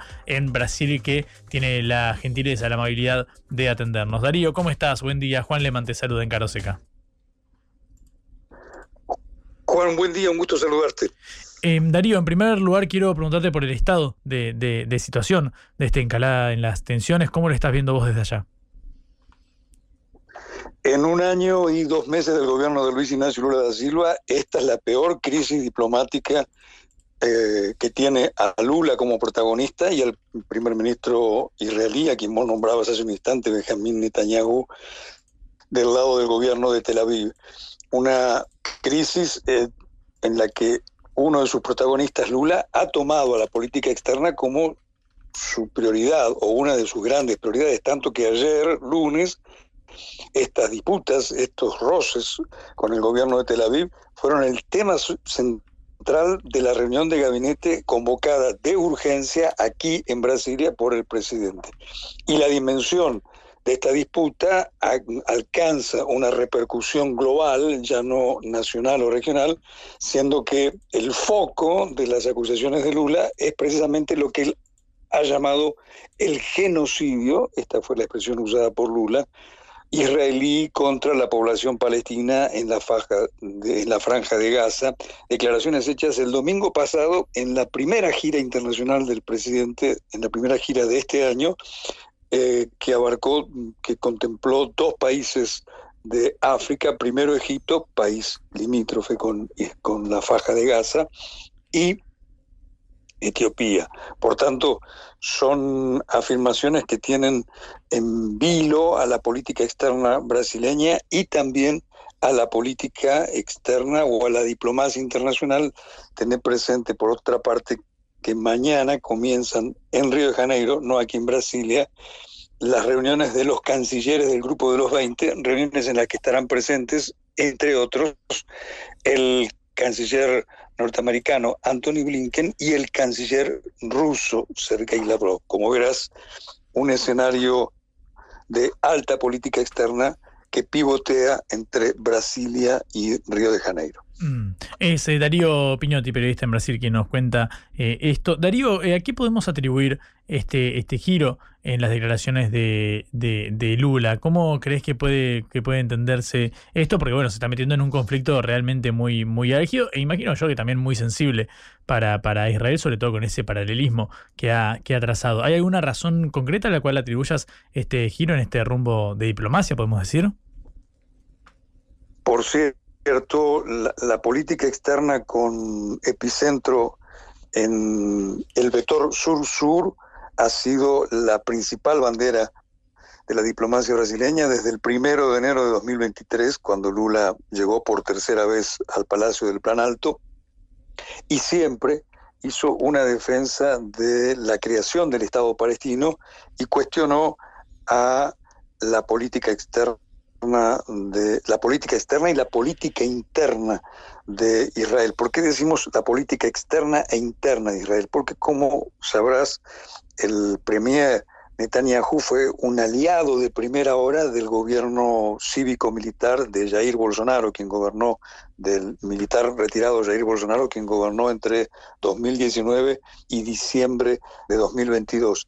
Y esta alianza, Jorge, hace que las disputas, las divergencias entre Brasilia y Tel Aviv pivoteen o, eh, actúen en los dos frentes brasileños, el de la política internacional, al cual hicimos referencia hace un minuto, y el de la política interna.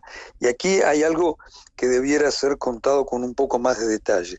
Como sabes, en enero de 2023 hubo un intento de golpe de Estado en Brasil, intento de golpe de Estado cuyo autor intelectual fue Jair Bolsonaro. Y en ese episodio, en ese, por otra parte, episodio que tuvo como detonante la invasión y destrucción del Palacio del Plan Alto, están involucrados altos militares que participaron en el gobierno de Bolsonaro y que controlaban los servicios de inteligencia. Y aquí es donde aparece Israel.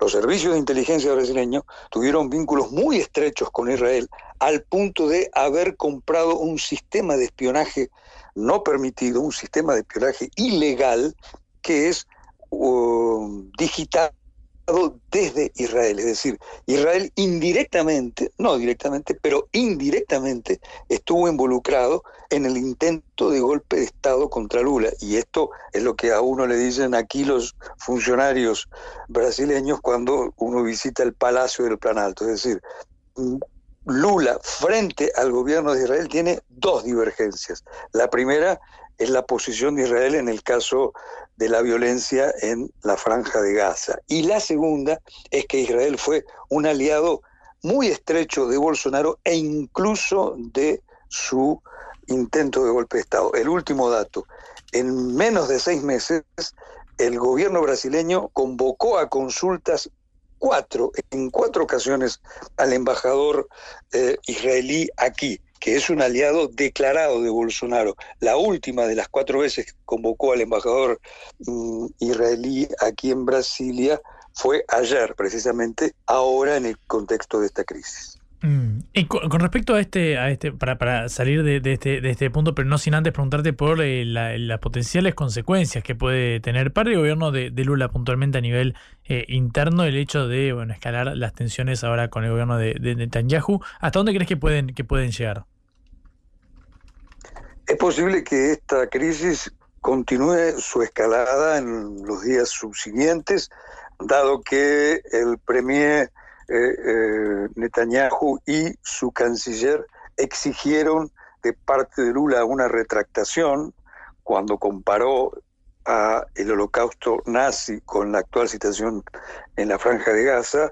Ayer eh, uno de los principales, uno de las principales espadas políticas de Lula, ayer por la noche, el ministro de Relaciones Institucionales, Alexandre Padilla, dijo que es cero la posibilidad de que Lula pida disculpas, por tanto, mm, es de aguardar que eh, las divergencias eh, sigan escalando, sigan agravándose. ¿Sobre cuáles serán las consecuencias? Eh, claro que con esto Brasil prácticamente no rompe relaciones con Israel, pero estas quedan en una situación muy deteriorada. Mm, los pasos previos a la ruptura de relaciones ya fueron dadas. En, el lenguaje diplomático, cuando alguien convoca al embajador de otro país, le está enviando un recado muy serio y cuando además convoca a su embajador en ese país conflictivo, mm, esto es el embajador Meyer brasileño en Tel Aviv, el grado de divergencias es aún mayor. Y en la noche de hoy o en la mañana de mañana o en la mañana de este miércoles estará arribando a Brasil el embajador brasileño en Tel Aviv, el embajador Meyer. Por tanto, el escenario en el corto plazo es de un distanciamiento, de un enfriamiento considerable en la relación entre Brasil e Israel, con un detalle.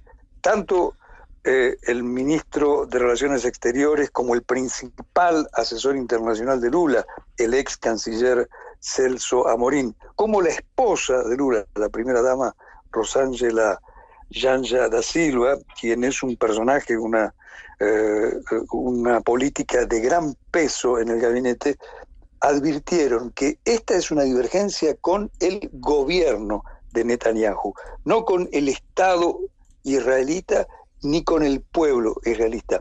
Aquí se abre, y en este caso es una interpretación, pero es para tomarla en cuenta, o una señal para, tenerla en cuenta, para tomarla en cuenta, respecto de que si Netanyahu no consiguiera permanecer en el gobierno de Tel Aviv, ustedes saben que sus, mediciones de opinión pública son bajas y que hay varios sectores que lo cuestionan, en ese caso, en el caso de que Netanyahu caiga, tal vez allí sí la relación pudiera recomponerse. Mm. Em, es Darío Piñotti, periodista en Brasil, quien nos explica todo esto. Darío, quiero pasar por un instante a la política brasileña per se. ¿Cómo está la imagen de eh, Lula dentro de la sociedad? ¿Cómo está esta creciente escalada de las tensiones con la oposición? ¿Qué estás viendo del panorama político brasileño puertas adentro? Las mediciones de opinión, las últimas mediciones, que son no solamente sobre la popularidad de Lula, sino también sobre su desempeño en el gobierno y respecto de la crisis eh, o las tensiones frente a Bolsonaro, todas son más o menos coincidentes. Lula mantiene una buena imagen, pero no llega a esta a ser una imagen de altísima o de muy alta popularidad. Tres o, tres o cuatro encuestas de la las últimas dos semanas coinciden en ello, es decir, que la imagen de Lula está alrededor del 54, 55, 52% positiva, pero la imagen de Jair Bolsonaro sigue teniendo un alto nivel de aprobación, siempre arriba del 30%, y junto con ello las respuestas del público acerca del intento de golpe de Estado de enero de 2023. Si bien la mayoría de los entrevistados coinciden en deplorar el intento de golpe de Estado. Brasil estuvo a un tris de haber sido, de haber tenido su sistema republicano en colapso. Eh, la violencia con que eh, los manifestantes bolsonaristas no solamente irrumpieron, sino que destruyeron el Palacio del Planalto, pero también aquí en Brasilia los palacios del Congreso y el Supremo Tribunal Federal hicieron que la República o la democracia brasileña estuviera en vilo. Pues bien, buena parte de los entrevistados consideran que Bolsonaro no fue el responsable de este intento, de esta conjura contra la democracia. Y el próximo domingo, hasta allí las encuestas de opinión, es decir, Lula tiene buena imagen, pero la de Bolsonaro no ha tenido una caída estrepitosa, y el próximo domingo Bolsonaro convocó a una movilización en la ciudad más importante del país, en San Pablo, para demostrarle al Supremo Tribunal Federal que aún tiene poder de convocatoria y es probable, o por lo menos posible, que Bolsonaro logre llamar a miles o decenas de miles de simpatizantes. En todo caso, uno de los capítulos que habrá que aguardar en las próximas semanas en un caso y en los próximos meses en el otro es si finalmente el Supremo Tribunal Federal ordena la prisión de altos militares próximos a Bolsonaro, ex ministros de Bolsonaro, e incluso si llega a ordenar el arresto del expresidente. Una hipótesis que por lo pronto es eso y nada más que eso, una hipótesis.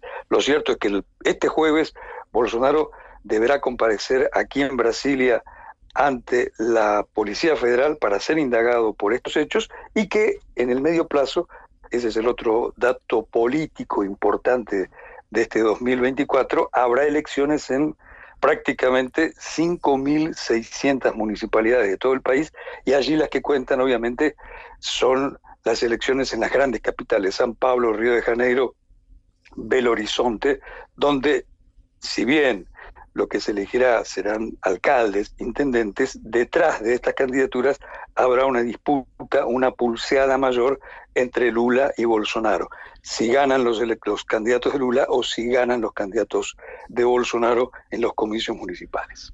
Darío, la última eh, eh, pregunta antes de, despedirte, te agradezco muchísimo por toda esta clara explicación que nos estás eh, ofreciendo, nos estás brindando desde allá. Es relativa justamente al bolsonarismo como movimiento que, bueno, pareciera exceder a la figura del ex presidente. ¿Cómo crees que se canaliza esto en la oferta electoral? ¿Quiénes están emergiendo como, como potenciales líderes de este, de este espacio opositor a Lula da Silva por fuera del propio Jair Bolsonaro? Existe y sigue vigente, es un movimiento en el que las adhesiones eh, son en primer lugar a Bolsonaro, pero en caso de que Bolsonaro no pueda postularse, y hasta el momento hay una condena contra él del Tribunal Electoral que le impedirá ser postulante a la presidencia en 2026, cuando seguramente Lula intentará un cuarto mandato, no quiere decir que su respaldo sea inocuo. Probablemente quien tenga el respaldo de Bolsonaro en aquellos comicios no solamente en estos del 24, sino en los presidenciales del 26, será un candidato con mucha fuerza. ¿Quiénes pueden sucederlo? Hay por lo pronto una tómbola de nombres, todavía muy prematuro saber quién lo hará, pero uno de ellos es precisamente el gobernador del estado de San Pablo, donde el domingo habrá esta concentración, un militar retirado que fue ministro de Bolsonaro, Tarcisio de Freitas, y la propia esposa de Bolsonaro, una ardiente militante del movimiento evangélico quien también tiene eh, una alta aprobación en la opinión pública y altísima entre fundamentalmente eh, el muy numeroso electorado evangélico, el electorado eh, mm, de posiciones morales y éticas muy conservadoras. Ustedes conocen en Argentina el movimiento evangélico, pero probablemente no tanto como aquí en Brasil, donde eh, por poco disputan cabeza a cabeza las simpatías religiosas con la Iglesia Católica, algo que en Argentina y en otros países, por lo menos del Cono Sur, no ocurre con tanta fuerza.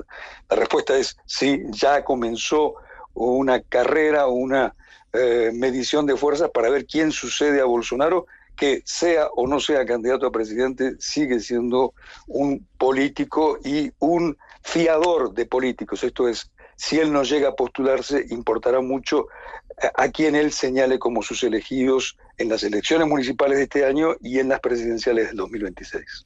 Darío, muchísimas gracias por este ratito, por este clarísimo y amplísimo eh, panorama que nos has eh, brindado. Te mando un abrazo y seguramente volvamos a contactarte en un tiempito. Muchas gracias. Un abrazo, hasta la próxima. Darío Pinotti, periodista en Brasil, acá en Caroseca. Reflexión y análisis de las noticias que conmueven a la Argentina y al mundo.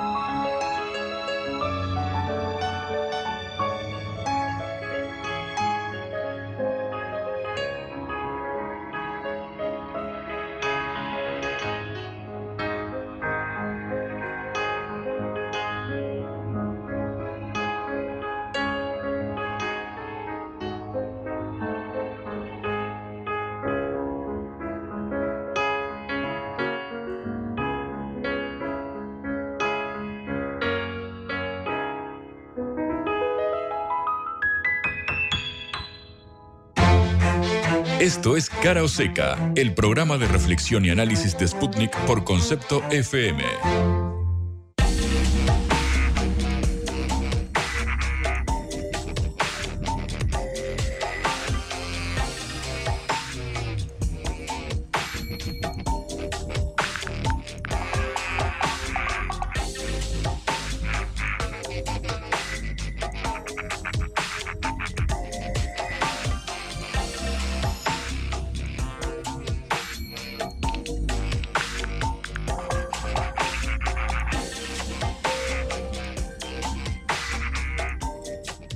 media hora en Cara Oseca. Tenemos una cortita primero antes de continuar con la agenda informativa local, porque la ex gobernadora del estado de Carolina del Sur en Estados Unidos, Nikki Haley, que es candidata a la presidencia, va, a la interna en verdad, del Partido eh, Republicano, eh, dijo que le daría un indulto, indultaría a Donald Trump en caso de que ella ganara la interna republicana y fuera electa presidente. Obviamente, Donald Trump aparece como el favorito para liderar a la eh, oposición contra el gobierno de Joe Biden, pero asoma la cabeza de Nikki Haley, que de nuevo fue gobernadora de Carolina del Sur y en las últimas horas dijo que en caso de que la justicia lo declarara culpable de un delito federal, ella, bueno, podría indultar a su eh, actual contendiente en la interna republicana. Esto eh, fue eh, en una entrevista en Fox News. Dijo que sería lo mejor para el país para dejar atrás la negatividad,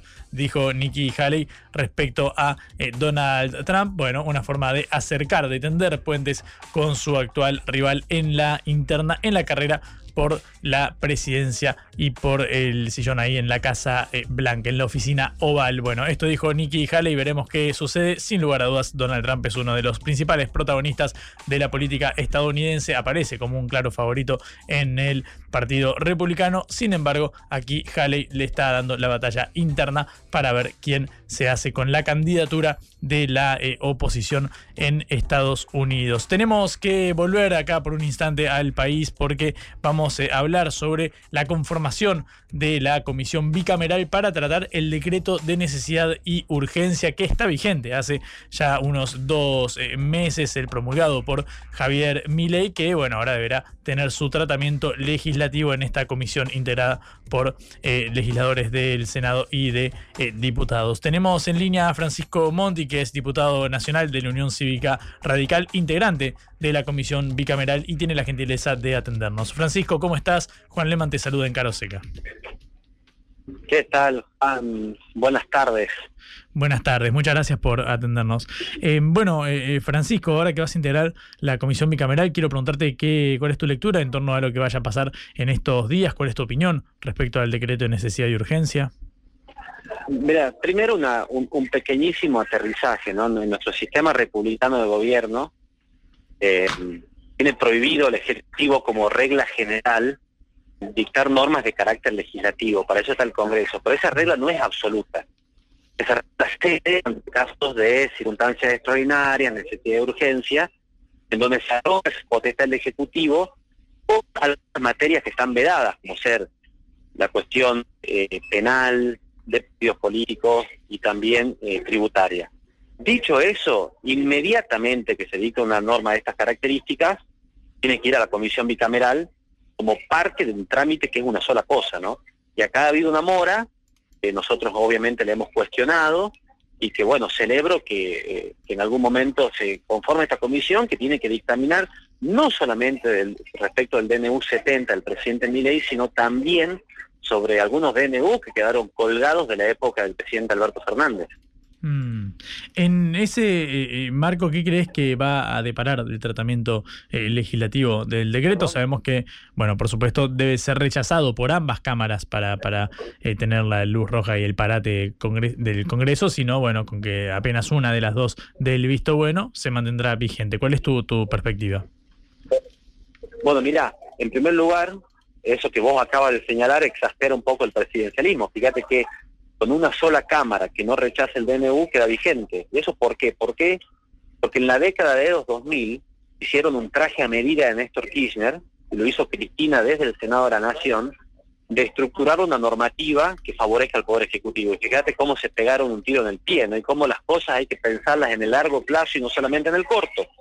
Hoy tenemos una norma que limita bastante las potestades del Congreso en materia de DNU y esas son las reglas que tenemos ¿no? respecto a un instituto que han nacido como una regla súper excepcional, pero que en nuestra práctica constitucional ha pasado a ser un poco más habitual. Yo creo que hay que meter las narices en el fondo, en el fondo de la cuestión y en el fondo de los temas que trata el DNU, ¿no? Porque sea, acá se habla mucho automáticamente, acá se trata eh, a veces haciendo apelaciones casi religiosas, eslóganes, tanto del oficialismo con las temas de la fuerza del cielo. Mm del kirchnerismo con que la patria no se vende, y la verdad es el tema porteño y ver si esto es conveniente o no para la Argentina, y sacar un poco la discusión partidocrática, que creo que la gente está bastante podrida, por cierto, de esto, y discutir si la modificación de la ley de alquileres es buena o mala para la Argentina. en materia de aeronavegación comercial es bueno o mala para la Argentina, si la modificación del tema de medicamentos y farmacia es bueno o mala para la Argentina y así como también distintas reformas, como ser, sería el principal contenida en este, en este DNU, que es la reforma laboral. Así que me parece lo que lo que hay que hacer es meter las narices en el fondo, a lo cual, te adelanto, que a mí en líneas generales, la, la línea desregulatoria y reformista que tiene este decreto de necesidad de urgencia, me parece que tiene muchas cosas positivas. Mm. Em, Francisco, quiero pedirte tu lectura sobre el posicionamiento de la Unión Cívica eh, Radical respecto al gobierno en general y sobre todo a este conjunto de, iniciativas, porque eh, una voz muy fuerte es la de Martín Lustó, el presidente del partido, que viene delineando un perfil claramente opositor. Sin embargo, si uno se fija en Rodrigo de Loredo, el titular del bloque ahí en la Cámara Baja, bueno, se lo vio con lágrimas en los ojos, producto de que la ley ómnibus no saliera, no fuera aprobada como iniciativa del, oficialismo. ¿Qué, ¿Cuál es el rol del radicalismo en este momento en, el ecosistema político? Difícil darte una definición porque la verdad que hay algunas diferencias que están claramente expuestas, ¿no? Y nosotros convivimos en el marco de diferencias que tiene un partido centenario que ha tenido históricamente líneas un poco más socialdemócratas y líneas un tanto más liberales, ¿no? Esto es una realidad en, el radicalismo eh, lo tuvimos a, Alvear, estuvo Alem, también estuvo Irigoyen, tuvimos el Balbín de la Rúa contra Alfonsín, así históricamente, y eso no es una novedad.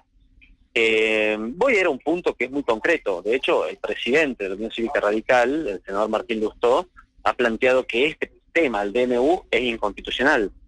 Y mi punto de vista es distinto. Digamos, yo no creo que una norma de estas características que no ha legislado sobre los temas que están dados, que yo te los comenté hace un rato, pueda ser inconstitucional a secas, al contrario, me parece que hay que discutir los contenidos y claramente esa es una diferencia notable de punto de vista y por lo cierto yo no voy a andar eh, disparando en el corazón ni tampoco eh, tachando, ni insultando, ni agrediendo, como podría hacer el gobierno, respecto de que quienes piensan distintos, ¿no? Es, una, es una perspectiva distinta dentro de un mismo partido político, por esas diferencias claramente existen.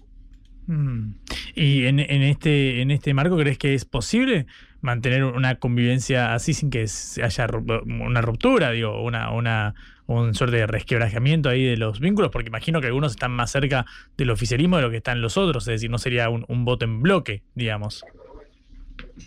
No, mira, de mi parte no se trata de estar cerca del oficialismo, se trata de estar cerca de las reformas que necesita la Argentina y de entender de que hay un gobierno que ha tenido una amplia mayoría popular, que tiene que, que tiene que poder gobernar, que ha tenido el apoyo de la gente, y que hay, eh, a ver, algunas medidas que nosotros podemos llegar a compartir. Esto es muy sencillo y que hay que dejar los egos, las vanidades de lado y cooperar para que la Argentina le vaya bien. Porque decir al mismo tiempo, a ver, vamos a decir dos cosas al mismo tiempo. Por un lado, el gobierno tiene la fuerza que le da haber sido electo por el pueblo, pero al mismo tiempo tiene, digamos, la debilidad legislativa de no contar con mayorías en las cámaras. Ahora, si todos los que no somos legisladores del oficialismo vamos y nos ponemos de punta contra el gobierno, y bueno, el gobierno va a poder gobernar.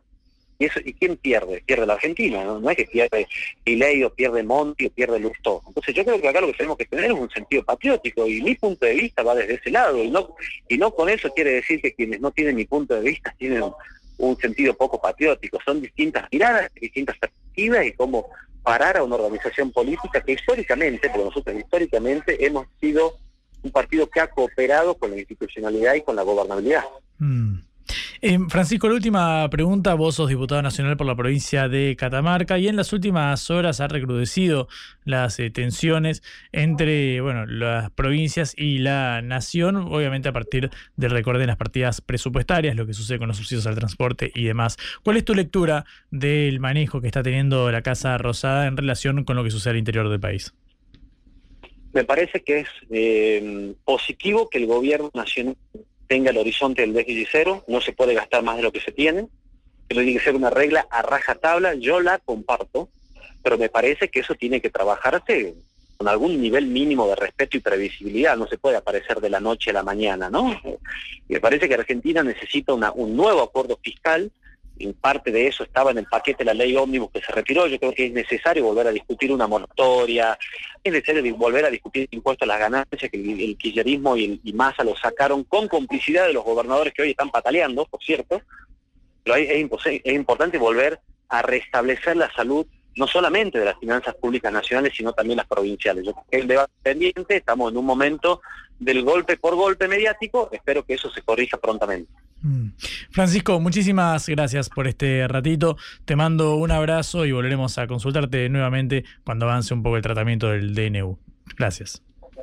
Muchísimas gracias a ustedes, muy buenas tardes. Buenas tardes. Era Francisco Monti, diputado nacional de la Unión Cívica Radical por la provincia de Catamarca. Integra la comisión bicameral que tratará el decreto de necesidad y urgencia vigente de hace unos dos meses por parte de Javier Milei. Y lo escuchaste acá en Caro Seca.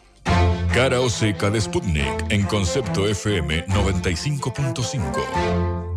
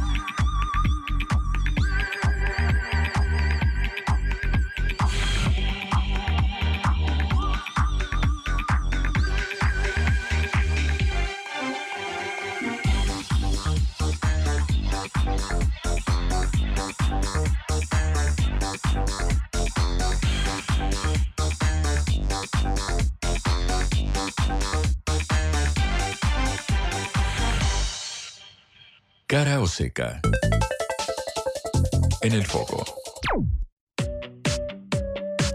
Alguito más de 10 minutos nos separan de la una de la tarde, recta final de esta edición de martes de Cara o Seca. Vamos a escuchar nada más y nada menos que la voz del presidente de la Nación ayer en una extensa entrevista en La Nación eh, Más. Se refirió a muchos de los temas de los que estuvimos charlando en el día eh, de hoy. En primer lugar, habló sobre la relación con el Congreso. Recién hablábamos con un diputado de la Unión Cívica eh, Radical sobre estos temas, esta álgida relación, este álgido vínculo entre el presidente y los diputados. Los había tratado primero de coimeros, es decir, que estaban dispuestos a recibir alguna especie de dádiva por favores legislativos. Bueno, mi ley ahora escaló un tanto en discurso y escucha cómo calificó a los diputados. El 56% de los argentinos lo vio y se despertó.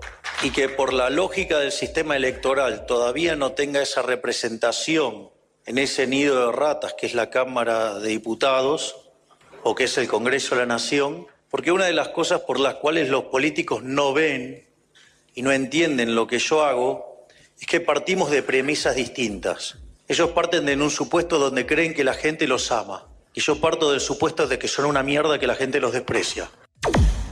Bueno, así, nido de ratas, dice Javier Milei, quien decidió puntualizar en un legislador particularmente, que es Ricardo López eh, Murphy, ex ministro de Economía de la Nación por un breve tiempo allá en la mega crisis del 2001. Eh, bueno, Milei se refirió al líder del partido de los republicanos, digamos, dentro de Juntos por el Cambio, escuchá cómo calificó a López Murphy. Frente a que veníamos avanzando fuerte, eh, el señor Larreta creó una lista alternativa encabezada por el traidor López Murphy, que imagino que les duele escucharlo, pero que es un traidor de las ideas. Un señor que, por ejemplo, entre otras cosas, me, hacía por su gente tratar de nazi, con lo cual digo, es bueno que sepan quiénes son los que se disfrazan de liberales y son verdaderas basuras basuras, así dice el presidente contra López Murphy, quien salió a responder. El diputado, atención, decidió eh, dar una respuesta a los epítetos del presidente. Escucha cómo calificó la actitud del mandatario. Me parece que es una actitud inaceptable y mucho menos desde la presidencia de la República. Yo no uso agravios y, y no, me, no me parece que sea el sistema correcto y me parece que usted en la presidencia tiene que hacer dos cosas. Tiene que ser pedagogo y explicar lo que está haciendo y en segundo lugar tiene que hacer de su vida una ejemplaridad. Me parece que en ambas cosas eso va por un camino equivocado. Equivocado, camino equivocado, actitud impresentable, dice López Murphy sobre eh, Javier eh, Milei, quien decidió también referirse a otras cuestiones, unas que están muy en boga en estos momentos, como lo que sucede con la educación, no solamente por la disputa en las paritarias, sino también por esta idea de subsidiar a las eh, familias para que se mantengan incluso en los colegios privados. Una iniciativa en manos de Sandra Petovelo, de la ministra de Capital Humano. Escuchá lo que decía Milei sobre esta suerte de vouchers para las familias que van a colegios privados. La ministra Petovelo junto al ministro Caputo están diseñando un mecanismo para el cual las familias que no puedan pagar el colegio tengan una asistencia para que no pierdan el colegio, para que los chicos puedan seguir en el colegio, para que no tengan que sufrir esa situación tan calamitosa del cambio de colegio. Y Una demás. especie de beca. Es como si fuera una beca, exactamente. No tiene nada que ver con los vouchers. Se el voucher es un mecanismo de intraumentación. Bien, eh, ahí está el paralelismo con la idea de los eh, vouchers. Otro tema, mirá que habrá dicho cosas Javier Milei, escuchá la cantidad de cosas que estamos recordando, rememorando, porque claro, uno de los episodios más fuertes de la semana pasada fue el documento de 33 páginas publicado por la, por la ex vicepresidenta, perdón, Cristina Fernández eh, de Kirchner. Milei dio su interpretación, en este caso sí decidió bajar un tanto los, los humos, calmar las aguas y dijo que Cristina Fernández de Kirchner en ese documento no está descalificando personalmente a Milei. Escucha. Yo creo que el ataque que me hace en, en- en ese documento que escribe es un ataque a mis ideas, no, no creo que me... La jefa de la banda. Y vos decís que es un ataque a tus ideas, no es Pero un ataque a la yo persona. lo, lo- yo lo veo como un ataque a mis ideas. O sea, yo no, no vi ninguna descalificación personal en eso. Bueno, te dijo Showman. eh, Bueno, está bien, pero digo. En la Rosada. Y, pero digo, es como que yo, digo, qué sé yo, te diga que, que vos sos un showman como periodista. Y sí, si no, digo, tenés que vender el producto.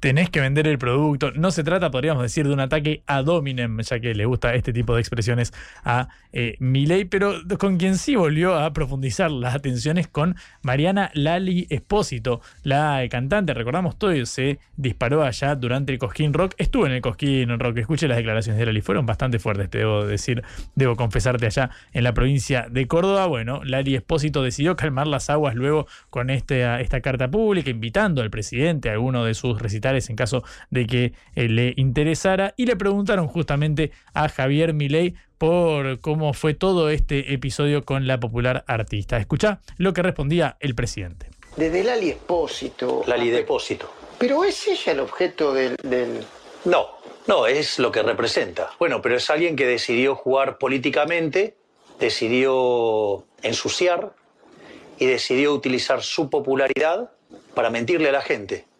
Porque básicamente la gran mayoría de sus recitales los hizo con el sector público y eso quiere decir que en una sociedad donde tiene 50% de pobres, 10% de indigentes, dos tercios de los chicos debajo de la línea de la pobreza, digamos, está llevándosela de los contribuyentes, como nunca se enteró de que hubo inflación, la cantidad de pobres y todo que generó el kirchnerismo. Ah, claro, mientras que le ponían plata para sus recitales no hablaba.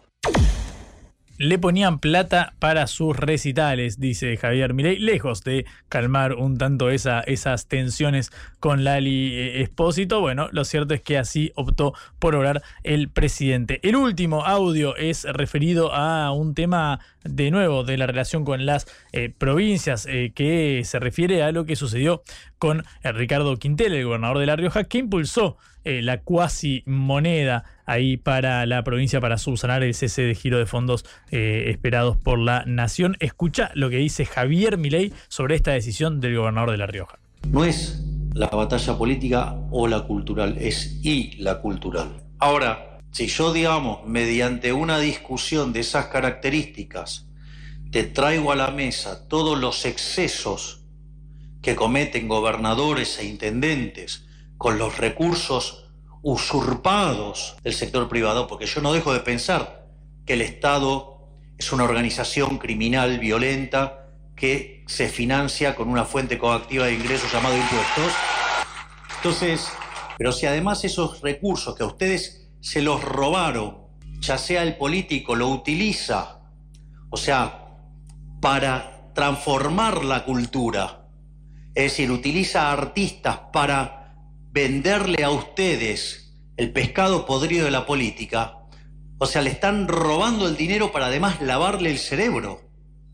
Lo mismo que hace la educación pública y lo mismo que hacen los medios de comunicación. Entonces, por ejemplo, esto, por ejemplo, a mí me sirvió de, para dejar de manifiesto cómo el señor Quintela decía que no tenía plata, pero gastaba una fortuna pagando recitales de artistas que no hubieran podido cobrar eso en situación de mercado. Bien, durísima la declaración ahora de Javier Milei. En este caso no contra un artista, sino contra un gobernador provincial. Claro, es uno de los referentes del peronismo del interior, del NOA, del noroeste argentino, eh, Ricardo Quintela. Bueno, Ahí se da la tensión con Javier Milei, con el presidente de la nación. Tres minutos nos separan de la una de la tarde. Es momento de dejar lugar a toda la continuidad informativa de Sputnik y de Concepto. Nosotros nos encontramos en el día de mañana, como siempre, con Celeste Vázquez y Johnny Valderrey en la operación, Augusto Macías en la producción, siempre bajo el liderazgo de Patricia Ali. Mi nombre es Juan Leman. Mañana, 11 de la mañana, misma hora, mismo lugar. Los esperamos acá en Concepto. Que tengan linda tarde. Cuídense de los mosquitos, por favor, y del calor que está bastante pesado. Hasta luego. Chau. Vamos a hablar clarito. La guerra contra las drogas ha fracasado. Se ha producido un genocidio en mi continente. Tenemos nosotros que plantar una sola voz, y que América Latina, el Caribe le diga a los Estados Unidos de Norteamérica, no más golpismo. Y se aplica lo que decía Tolstoy, un gobierno que no procura la justicia no es más que una banda de malhechores. Qué cosa rara que diga gracias a la vida a pesar del dolor, porque mi hija dio la vida sabiendo que había que cambiar. La vi ahí que, que brillaba, que sobresaltaba en, en, ese estadio hermoso y no lo pensé y, y la fui a besar. La vida está llena de tropezones y de fracasos, pero es hermosa. Cara seca